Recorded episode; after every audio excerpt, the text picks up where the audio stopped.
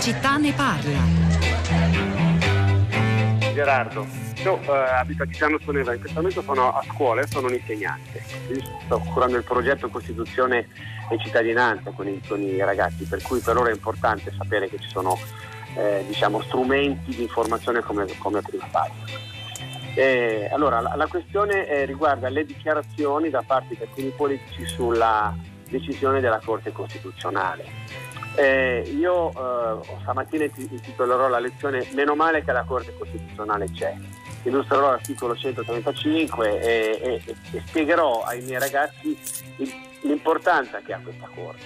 La Corte non decide a favore, in questo caso lei ha aperto la prima pagina oggi con eh, ringraziano i proporzionalisti o a favore dei maggioritari. La Corte Costituzionale si decide in favore della Repubblica Italiana, di tutti noi cittadini, è un organo di garanzia.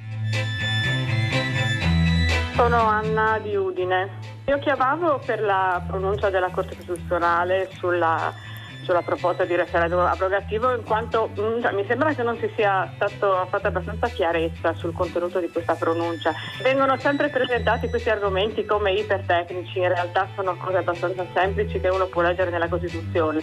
Quello che però è chiaro è che la Corte si è pronunciata sull'ammissibilità di un quesito referendario, quindi non è corretto dire la Corte ha bocciato, cioè siamo tornati a proporzionale, la Corte ha bocciato il maggioritario.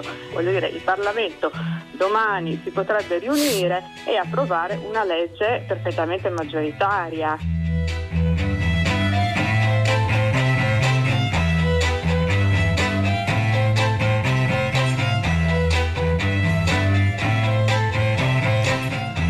Le 10, 2 minuti e 40 secondi quasi, una buona giornata da Pietro del Soldato, benvenuti a tutta la città ne parla. Come avete capito questa mattina a prima pagina si è discusso eh, di legge elettorale, si è discusso della pronuncia della Corte Costituzionale in merito a quel quesito per emendare la parte, la quota eh, proporzionale dell'attuale sistema elettorale promosso da otto regioni del centrodestra, sostanzialmente voluto e fortemente sostenuto dal centrodestra e dalla Lega e le conseguenze sono numerose. Stamattina sui giornali ci sono soprattutto conseguenze di natura politica, i commenti dei leader, ma quello che noi questa mattina vogliamo provare a fare, anche sulla scorta di quello che ci hanno detto queste due persone a prima pagina, eh, il primo ascoltatore Gerardo, un insegnante che sarebbe poi subito dopo entrato in classe per parlare dell'importanza della Corte Costituzionale nel nostro paese, è guardare con un respiro più ampio a quanto è accaduto, metterlo insieme con altre tappe fondamentali della storia elettorale del nostro paese, questa difficoltà italiana che forse scopriremo oggi non è soltanto italiana di coniugare rappresentanza e stabilità di governo. Eh, certo, sì, eh, abbiamo identificato forse per un lungo periodo la seconda repubblica, la fine della prima, forse con l'irruzione di un movimento e di un'idea maggioritaria nella rappresentanza che fa capo a figure come innanzitutto quella di Mario Segni che cominciò già 30 anni fa, anche più nell'88 a dar vita a quel movimento per il sistema elettorale eh, maggioritario del nostro paese. C'è molto da dire e molto da chiedere questa mattina mattina, consci che la materia non è però semplice, come ha detto la signora.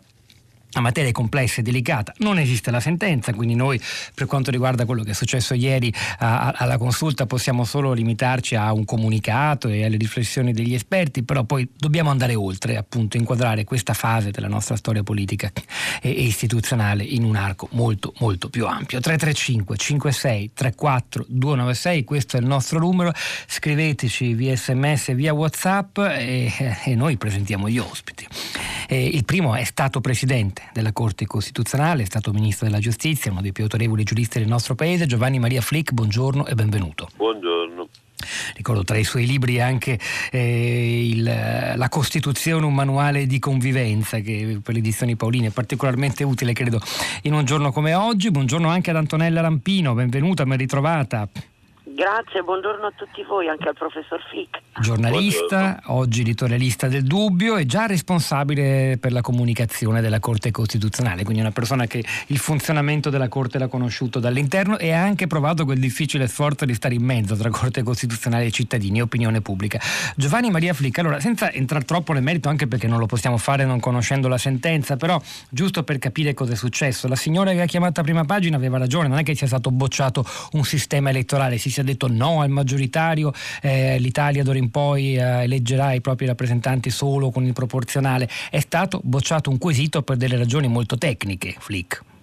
Sì, esatto. Eh, direi che la signora ha centrato l'argomento molto più di quanto abbiano fatto certi media o certi commenti di carattere politico.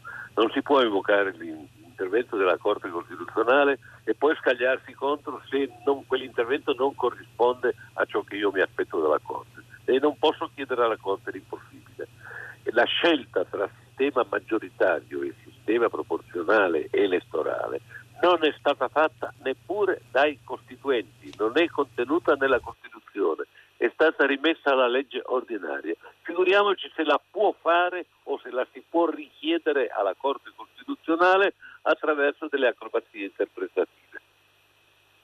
Allora, uno, uno, degli elementi che capiamo, pur non intendendocene affatto eh, della materia, è dalla lettura dei giornali. C'è per esempio un articolo molto chiaro, di cui francamente consiglio la lettura di Giovanni Bianconi sulla pagina 2 del Corriere della Sera, è che normalmente la prima reazione della consulta di fronte a un quesito che ha a che fare con la legge elettorale è che questo quesito non risulti manipolativo nel senso che eh, tolto o abrogata una parte della legge se il quesito passa il referendum eh, si fa e vince il sì la norma che rimane la cosiddetta normativa di risulta deve essere già valida di per sé non si devono prevedere altre leggi deve essere autoapplicativa certo. questo è un tema fondamentale che se non sbaglio per esempio è uno scoglio che in un altro referendum abrogativo della quota proporzionale internazionale che avvenne nel 1999 fu superato, cioè certo, quella certo. legge non presentava problemi, quel quesito e si votò e andò e andò che il sia quasi vinse, sfiorò il quorum per 150.000 voti, non ce la fece. Questa volta eh, che cosa è successo? È successo questo oppure no? Perché in realtà la materia è ancora più delicata. Guardi, eh,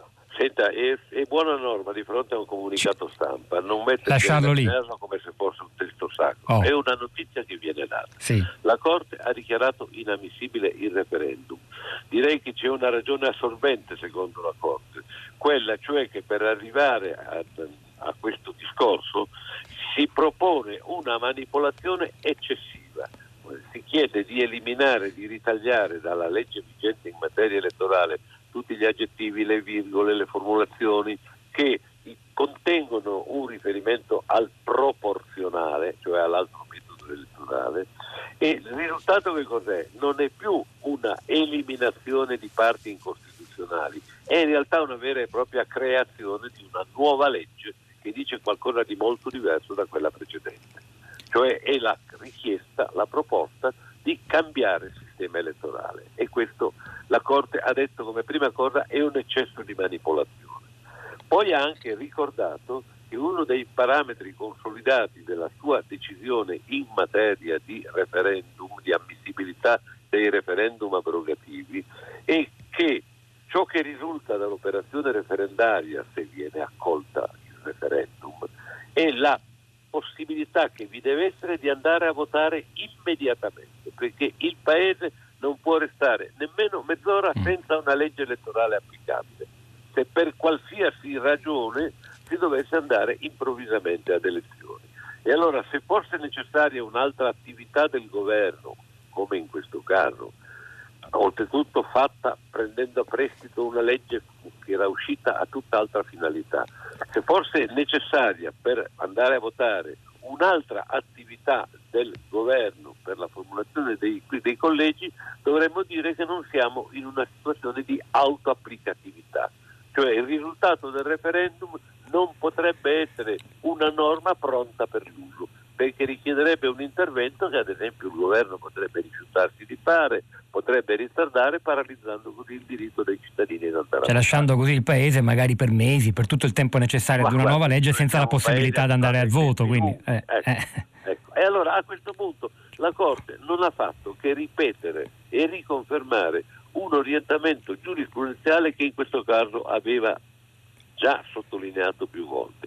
In altri termini, la Corte dice, eh, attenzione, guardate che io posso ammettere il referendum in materia elettorale a condizione che il risultato del referendum consenta di andare a votare il giorno stesso se fosse necessario. Complica- non era questo il caso. Per di più mi chiedete sì. un risultato che si ottiene prendendo a prestito una legge delega fatta per un altro fine, la riduzione del numero dei parlamentari, e finisce per diventare non tanto un rispetto delle regole del gioco, ma mi scusi la, la, la, lo scioglilingua, un gioco delle regole. Mm. E questo non mi pare che sia consentito, che sia praticabile e tantomeno che sia consigliabile per la democrazia di questo Paese. Una serie infinita di esperienze battezzate nei modi più strani, dal Mattarellum al Porcellum al Rosatellum al Consultellum all'Italicum e adesso al Germanicum, ci fa capire che la, l'uso di questi nomi forse tende a coprire una realtà più problematica. Qual è questa realtà, punto? Mi perdoni la battuta, tanto varrebbe l'ultima legge, qualunque sarà il suo contenuto, chiamarla diabolicum non perché sia diabolico il contenuto, ma perché è diabolico perseverare.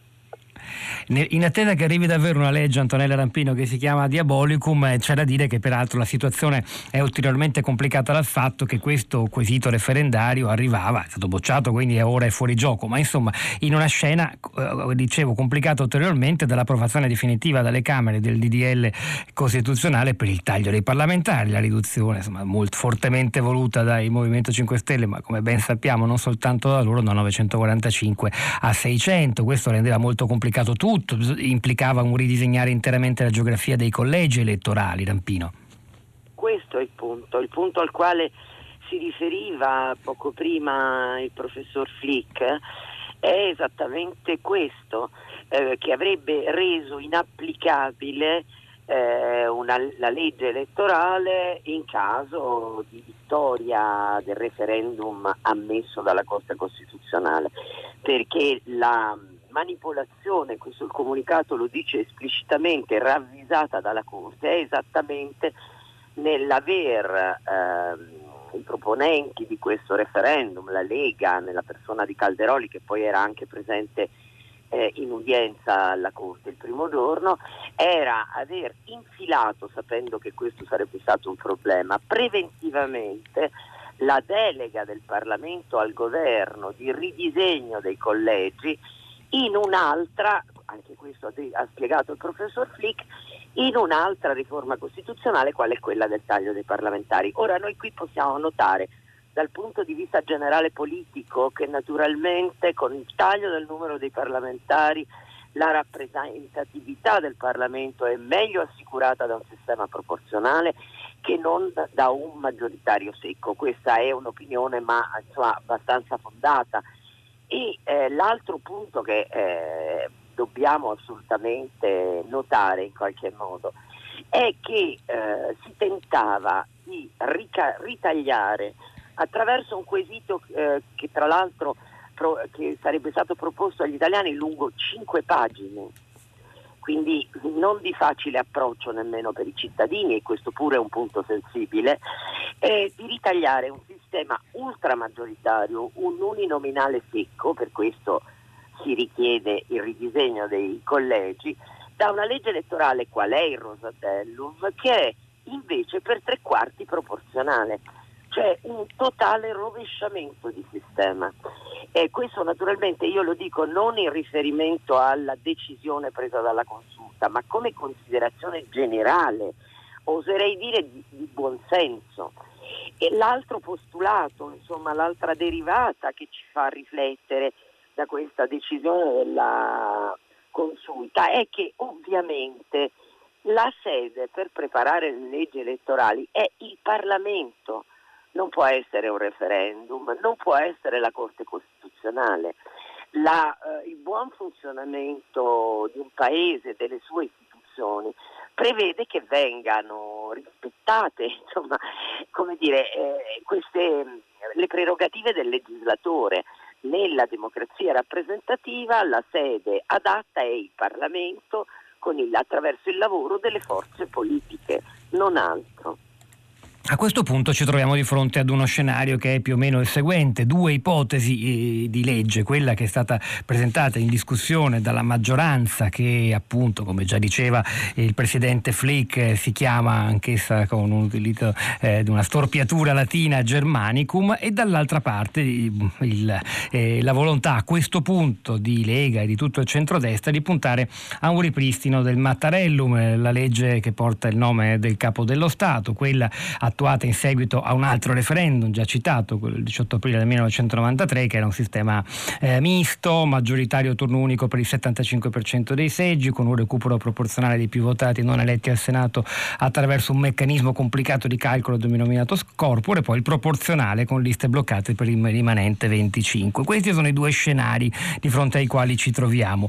Vorrei chiedere a un esperto di sistemi elettorali come Lorenzo De Sio, che insegna scienza politica alla LUIS, dove dirige il CISE, che è il Centro Italiano Studi Elettorali. De Sio, buongiorno e benvenuto. Buongiorno a voi e a tutti gli ascoltatori. Quale le sembra, al di là delle non è una considerazione di carattere politico, ma di carattere proprio tecnico di fronte alle esigenze di rappresentanza che, che, e da una parte e di stabilità del governo? Questi sono sempre i due perni, no? oppure i due poli eh, anche in contrasto quando si parla di legge elettorale. Il più aderente alla realtà, la realtà di oggi, la realtà politica, la realtà di una società come quella italiana, ma vale per gli altri paesi, sempre più frammentata, non ci sono più i grandi partiti in grado di coalizzare raccogliere le idee delle persone, eh, ci sono molti movimenti che nulla hanno a che fare con la politica, pensiamo alle sardine, è una società plurivoca, più plurale forse rispetto al passato e quindi meglio il germanicum, insomma questo proporzionale puro con la soglia di sbarramento del 5% o un ritorno al Mattarellum come vorrebbe la Lega, il centrodestra? Al di là della ma, politica, proprio una considerazione di carattere tecnico. Sì, ma allora io inizierei con una battuta che ci porta nel cuore del problema. Non chiamiamolo Germanicum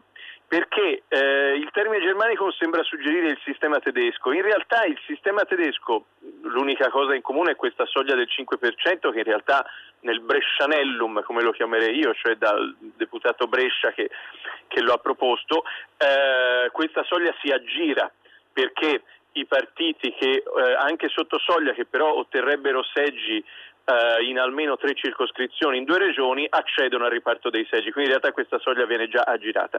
Non solo, la caratteristica più importante del sistema tedesco che venne pensata proprio all'indomani della seconda guerra mondiale erano i collegi uninominali che servivano a creare un forte rapporto tra elettori ed eletti. Allora, quindi oggi noi ci troviamo, la proposta di sistema proporzionale Brescia, quindi Brescianellum, è in realtà un sistema proporzionale che mantiene liste bloccate, quindi un controllo perfetto dei leader di partito sulla formazione delle liste e su chi viene eletto.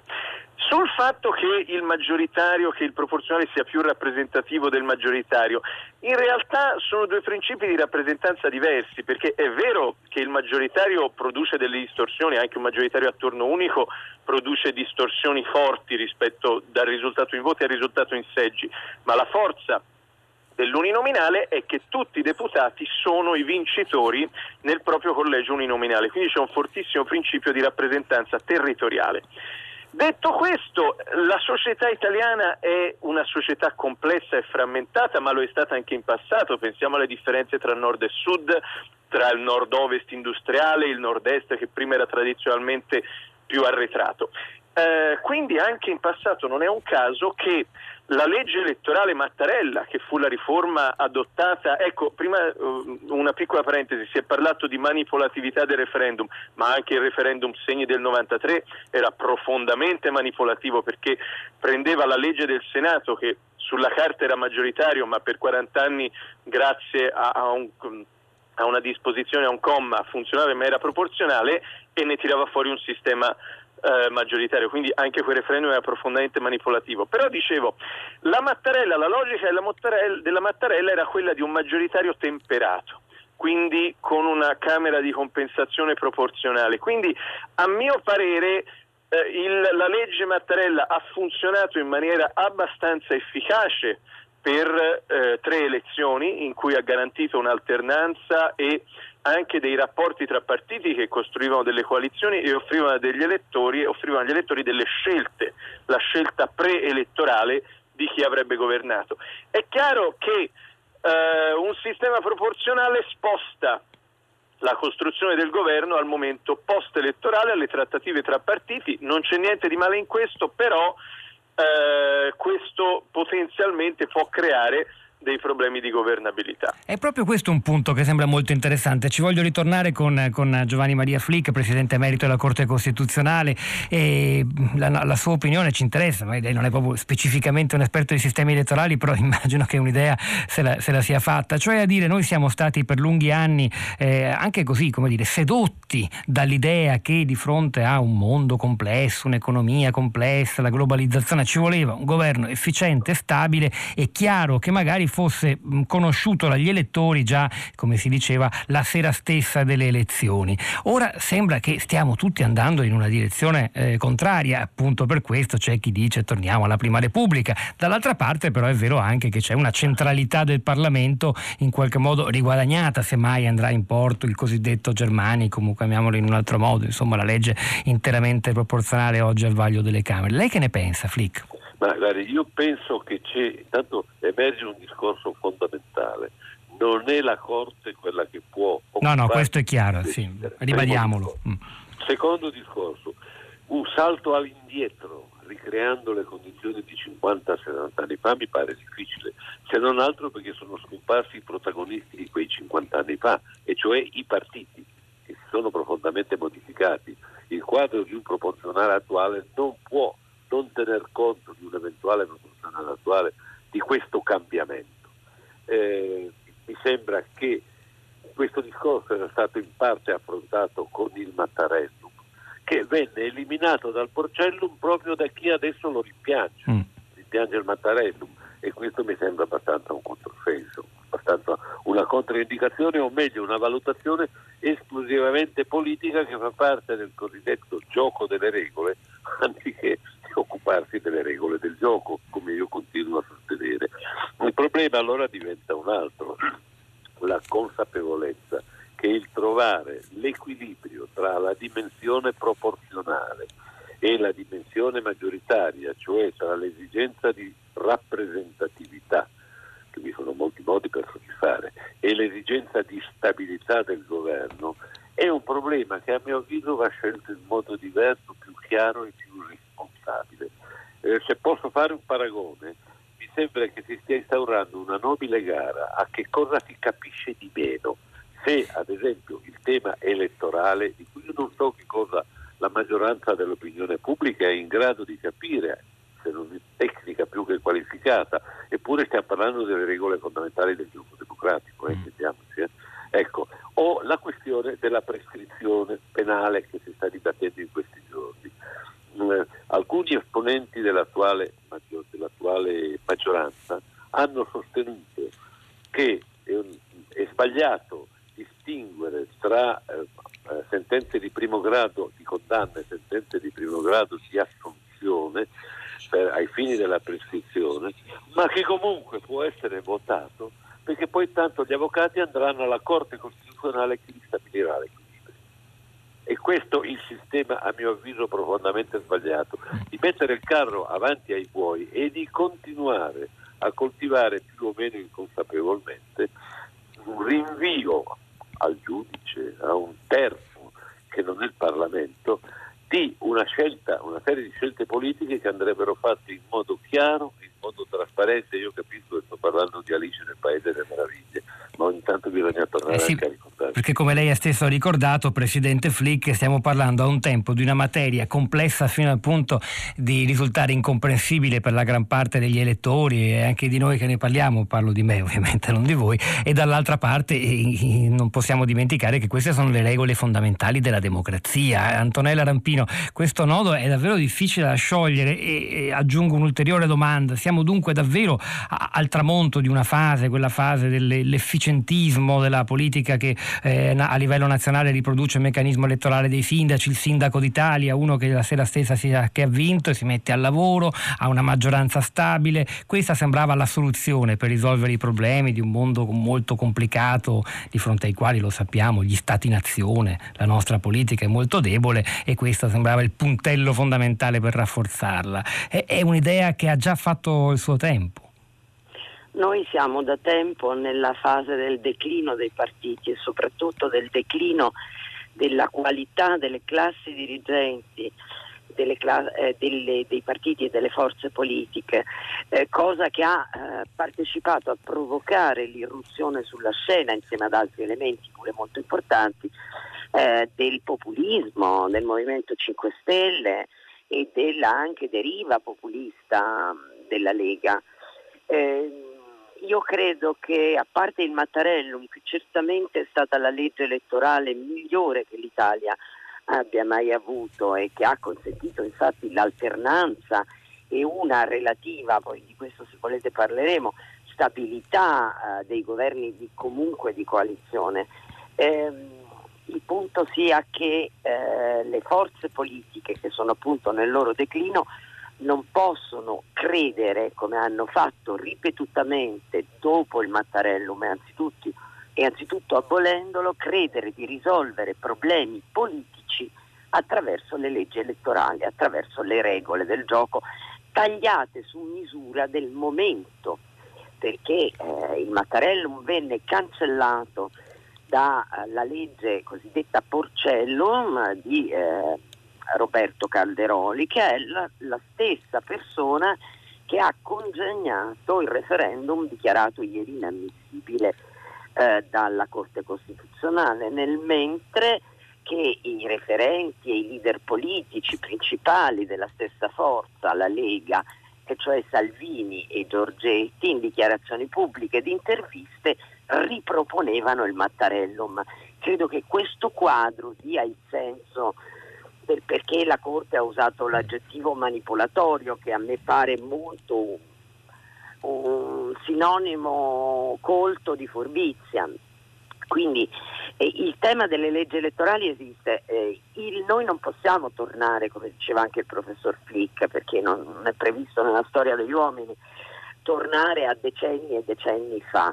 Il Mattarellum nacque dopo che la Corte Costituzionale Costituzionale aveva ammesso alla seconda prova eh, un uh, referendum abrogativo che cercava di imporre, prima nel 91 lo respinse, nel 93 invece lo accolse, eh, di rendere eh, più maggioritaria la legge elettorale del Senato.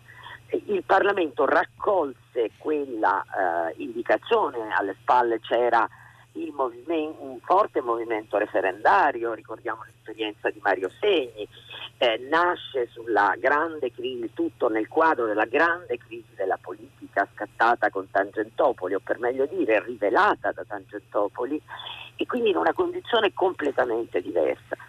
Dobbiamo di fronte alla quale la soluzione sembrava per l'appunto una di tipo maggioritario, con un bipolarismo nuovo, per molti anni incarnato poi da due persone, da due grandi avversari politici che erano Silvio Berlusconi e Romano Prodi, ma tutto questo ora sembra davvero fatalmente un po' alle spalle perché si apre una fase ancora nuova e di cui poco riusciamo a, a capire e intravedere. Nel frattempo ci vogliamo porre un'altra domanda eh, fondamentale, questo tema, perché emerge anche da alcuni messaggi no? che dicono per esempio in altre nazioni devono intercorrere almeno 18 mesi tra la promulgazione della legge elettorale e le elezioni e poi che invidia gli altri, Adriano da Roma che dice perché non si adotta il doppio turno come in Francia, cioè questo stallo, questo continuo ritornare sul sistema elettorale, non riuscire mai a, come si dice con un'orribile espressione in politichese, a trovare la quadra, se non sbaglio la coniò Umberto Bossi molti anni fa, è una cosa tipicamente italiana oppure no? E la domanda non è da poco, non è solo per dire lo fanno anche così fanno tutti, ma perché c'è forse un nodo critico che riguarda la democrazia democrazia si riesce oppure no a trovare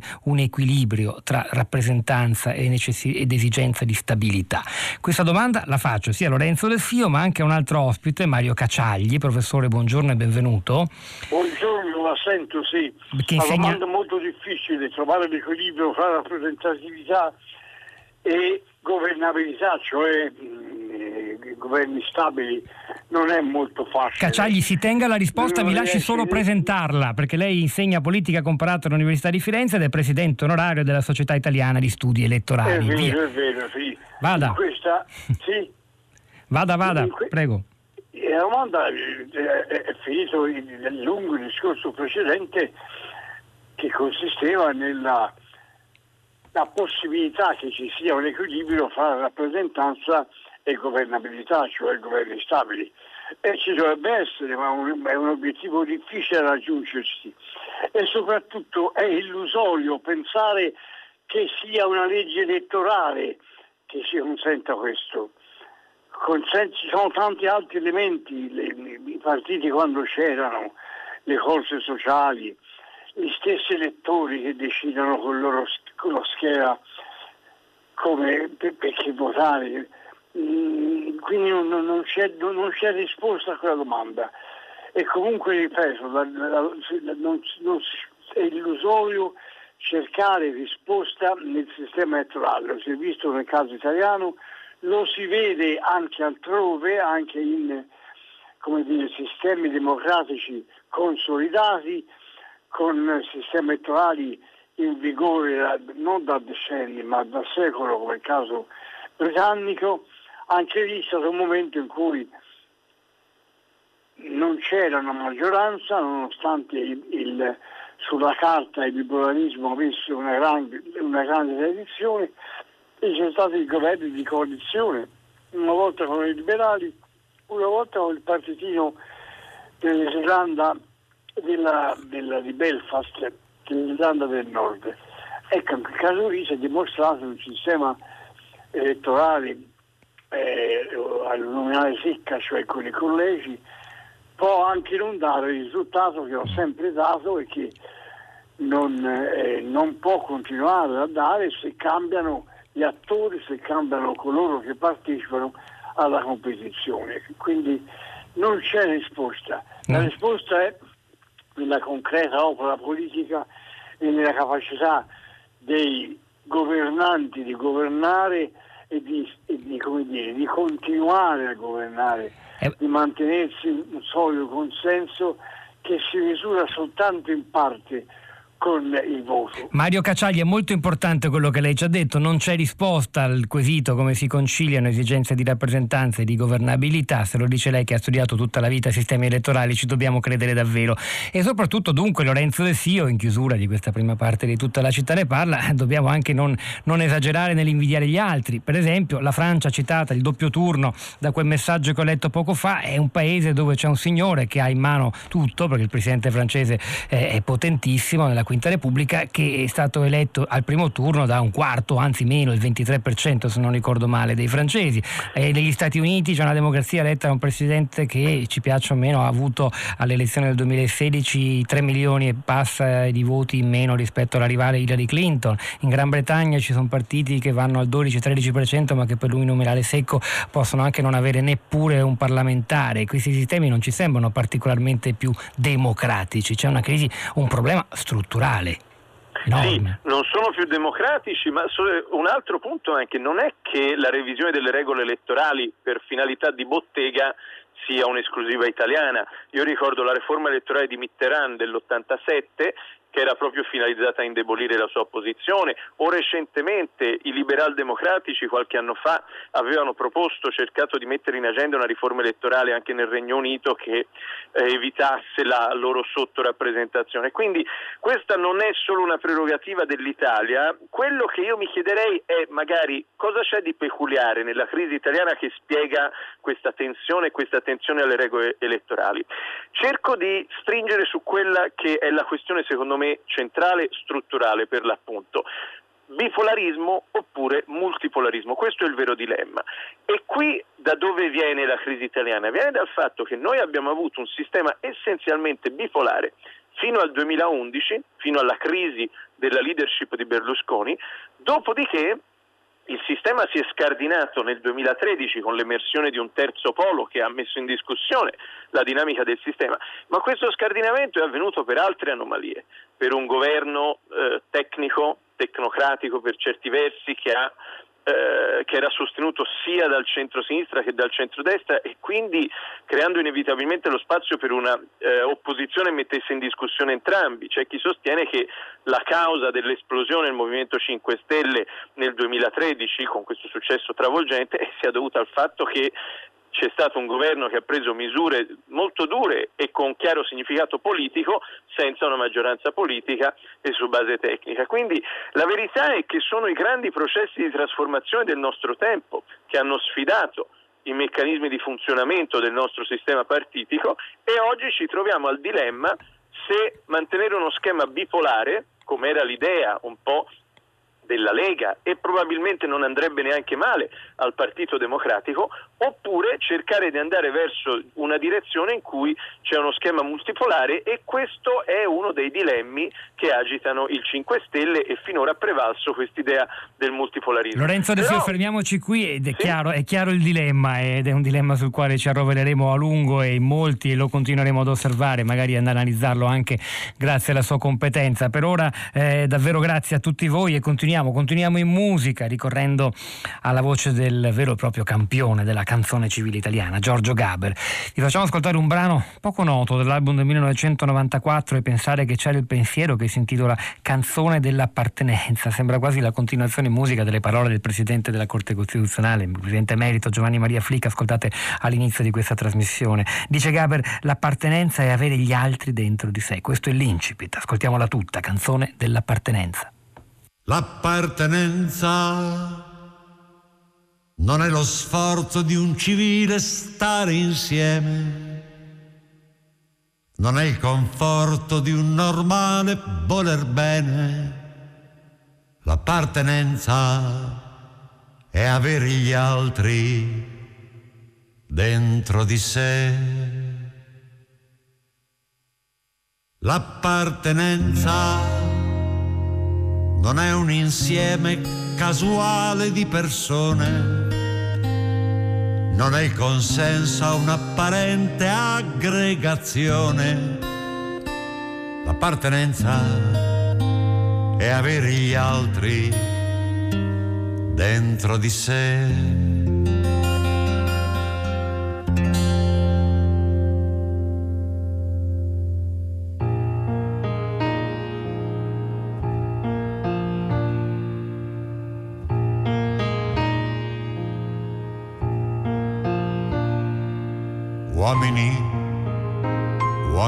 Mio passato, che avete la misura del dovere e il senso collettivo dell'amore.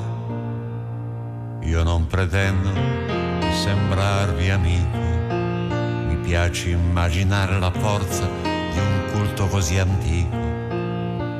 E questa strada non sarebbe disperata se in ogni uomo ci fosse un po' della mia vita, ma piano piano il mio destino è andare sempre più verso me stesso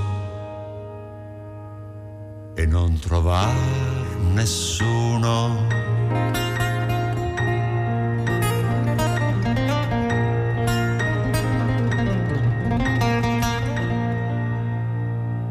L'appartenenza è lo sforzo di un civile stare insieme, non è il conforto di un normale voler bene, l'appartenenza è avere gli altri dentro di sé.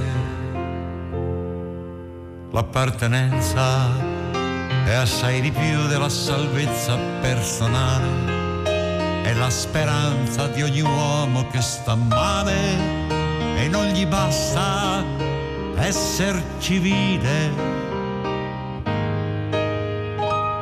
È quel vigore che si sente se fai parte di qualcosa che in sé travolge ogni egoismo personale con quell'aria più vitale che è davvero contagiosa. Un testo di straordinaria densità filosofica, psicologica, insomma ci spiega davvero cosa sta accadendo dentro di noi, anche se era un testo del 1994, questo di Giorgio Gabriel contenuto nell'album Ne pensare che c'era il pensiero. E a proposito di appartenenza e sistemi elettorali, il tema di oggi di tutta la città ne parla. Ora abbiamo una domanda per una politologa che insegna eh, all'Università di Catania, ma anche in Francia, a Po, e si occupa del suo libro La Francia di Macron tra populismo e sconfitta della gauche uscito a febbraio dell'anno scorso. Lei si chiama eh, Sara Gentile, buongiorno e benvenuta. Buongiorno a lei. La domanda è questa, riguarda Mi proprio... sente? Sì, la sento benissimo, l'incrocio tra appartenenza e sistema elettorale. Pensiamo alla Francia. La Francia, come dicevamo prima, è un paese con il doppio turno, invocato anche da molti ascoltatori che lo vorrebbero, certo per esigenze di chiarezza, dove però c'è un signore, Emmanuel Macron, che ha avuto il primo turno meno di un quarto dei voti dei francesi e poi ha sbancato tutti nella, nel confronto, Infatti, come ben infatti. sappiamo. E, e- e poi dopo quei voti sono diventati, certo, oltre il 60%, però non erano suoi elettori. No, che rapporto c'è assolutamente. Tra quel 60 e rotti per cento che lo votò al doppio turno e l'idea appunto di appartenenza? Quanto un sistema elettorale per essere efficiente può rispettare l'idea pur sacrosanta di appartenere a un partito, di farsi rappresentare da chi la pensa allo stesso modo? Allora, eh, lei tocca un problema non solo annoso, ma anche spinoso, come lei ben sa. Eh, partiamo da un dato, cioè i sistemi elettorali e la loro incidenza sul sistema politico e quindi cioè sul sistema partitico e quindi sulla rappresentanza è stata eh, per molto tempo sottovalutata. Cosa voglio dire? Che eh, diciamo, in paesi come il nostro, con tradizione prevalentemente di sistema proporzionale, cioè gli appelli a eh, rivedi- rivedere e verificare l'efficacia di un simile sistema sono un po' caduti nel vuoto, come lei sa. Eh, Giovanni Sartori, che sicuramente in questo eh, come in altre cose era eh, un'autorità, mh, eh, ha sempre, eh, ha spesso fatto degli appelli e dei richiami a guardare appunto un po' eh, oltralpe, cioè il sistema di rappresentanza proporzionale è sicuramente dai suoi fautori, fra l'altro sostenuto con varie motivazioni, cioè rispecchia più eh, diciamo, la eh, dire, varietà e frammentazione delle preferenze mh, politiche partitiche della società, ma per contro eh, riproduce inevitabilmente una frammentazione che poi spesso si rivela esiziale per i sistemi politici. Cioè, Sartori parlava di multipartitismo popolarizzato e lei sa bene che eh, nella nostra eh, storia politica eh, diciamo eh, repubblicana questo elemento ha pesato molto più degli altri. Allora, invece, cosa perché in Francia, voglio dire, invece il doppio turno c'è stato, lo dicevamo, è successo quello che è successo quando ha vinto Macron,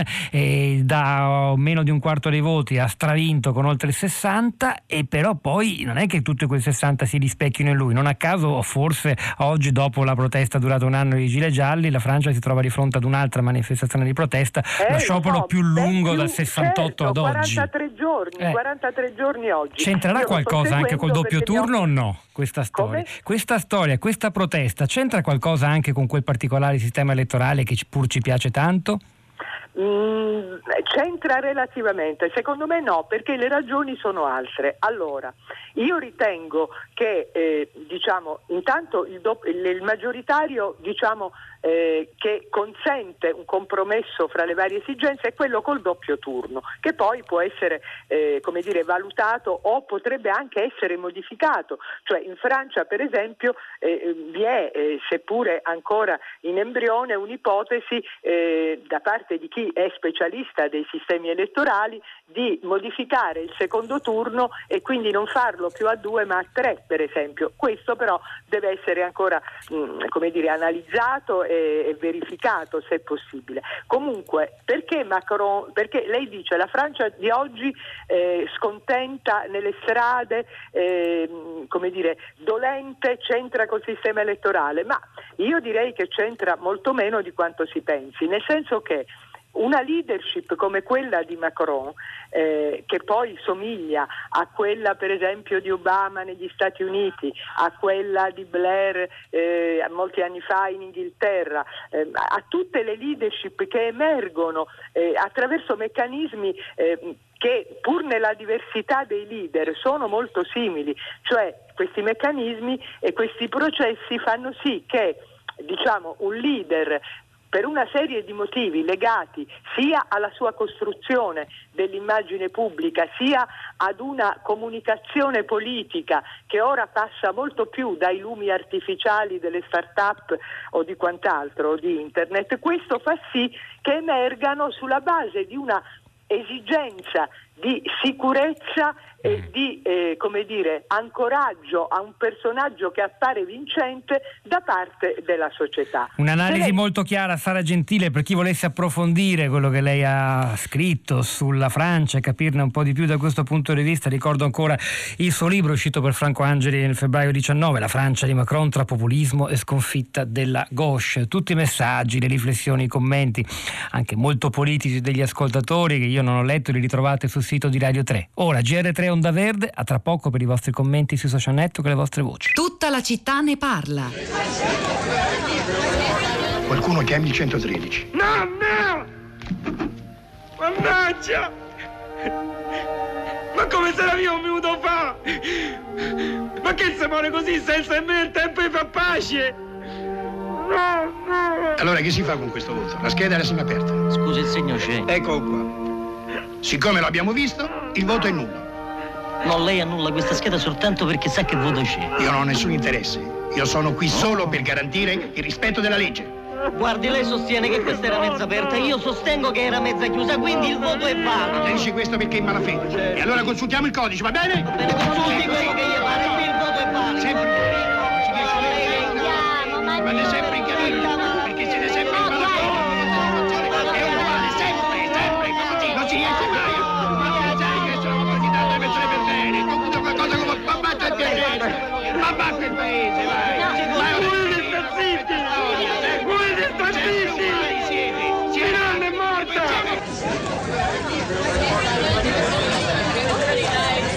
a proposito di italiani ed elezioni, tema di oggi qui a tutta la città ne parla, questo era il momento più drammatico di Bianco, Rosso e Verdone, il film del 1981, eh, scritto eh, diretto, interpretato da Carlo Verdone che intreccia storie di tanti italiani che da punti diversi vanno a votare, era il momento in cui la nonna eh, di Verdone, la nonna di Mimmo, uno dei personaggi da lui interpretati, che poi era sorella Fabrizi, la sorella d'Aldo Fabrizi, muore eh, nel seggio dopo aver espresso il voto voto nella scheda elettorale e poi si sente la discussione tra gli scrutatori che quasi non curandosi della morte della signora si preoccupano solo di stabilire se il voto sia valido oppure no, come dire la politica del tutto scollata dalle esigenze più profonde dei cittadini. Torniamo a noi, torniamo al 2020, a questo dibattito sui sistemi elettorali all'indomani della pronuncia della consulta sul quesito referendario presentato da otto regioni per abolire la quota di proporzionale eh, dall'attuale sistema elettorale. C'è molto da dire e soprattutto molto da ascoltare partendo dai social network. Rosa Polacco.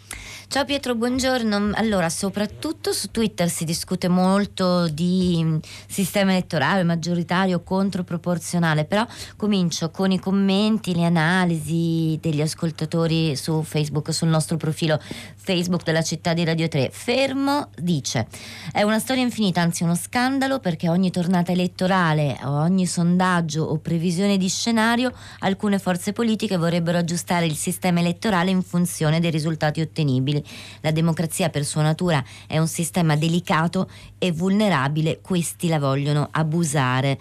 Flavia dice, più si parla di riforme elettorali, più gli italiani si allontanano dalla politica non vanno a votare. Una storia infinita che mi ha annoiata, sto ascoltando e non sono in grado di capire. Interessante se collegata alla telefonata dell'ascoltatrice intervenuta stamattina a prima pagina. Poi c'è Nino, dice bisogna essere chiari, uno Stato è democratico quando il Parlamento è sua massima espressione, il pluralismo non è barattabile con le forme ambigue della semplificazione, il maggioritario con i suoi premi e i suoi carrozzoni ambisce all'occupazione del Parlamento e comunque all'instabilità, seppure in comune con il proporzionale, ma azzerando la discussione democratica.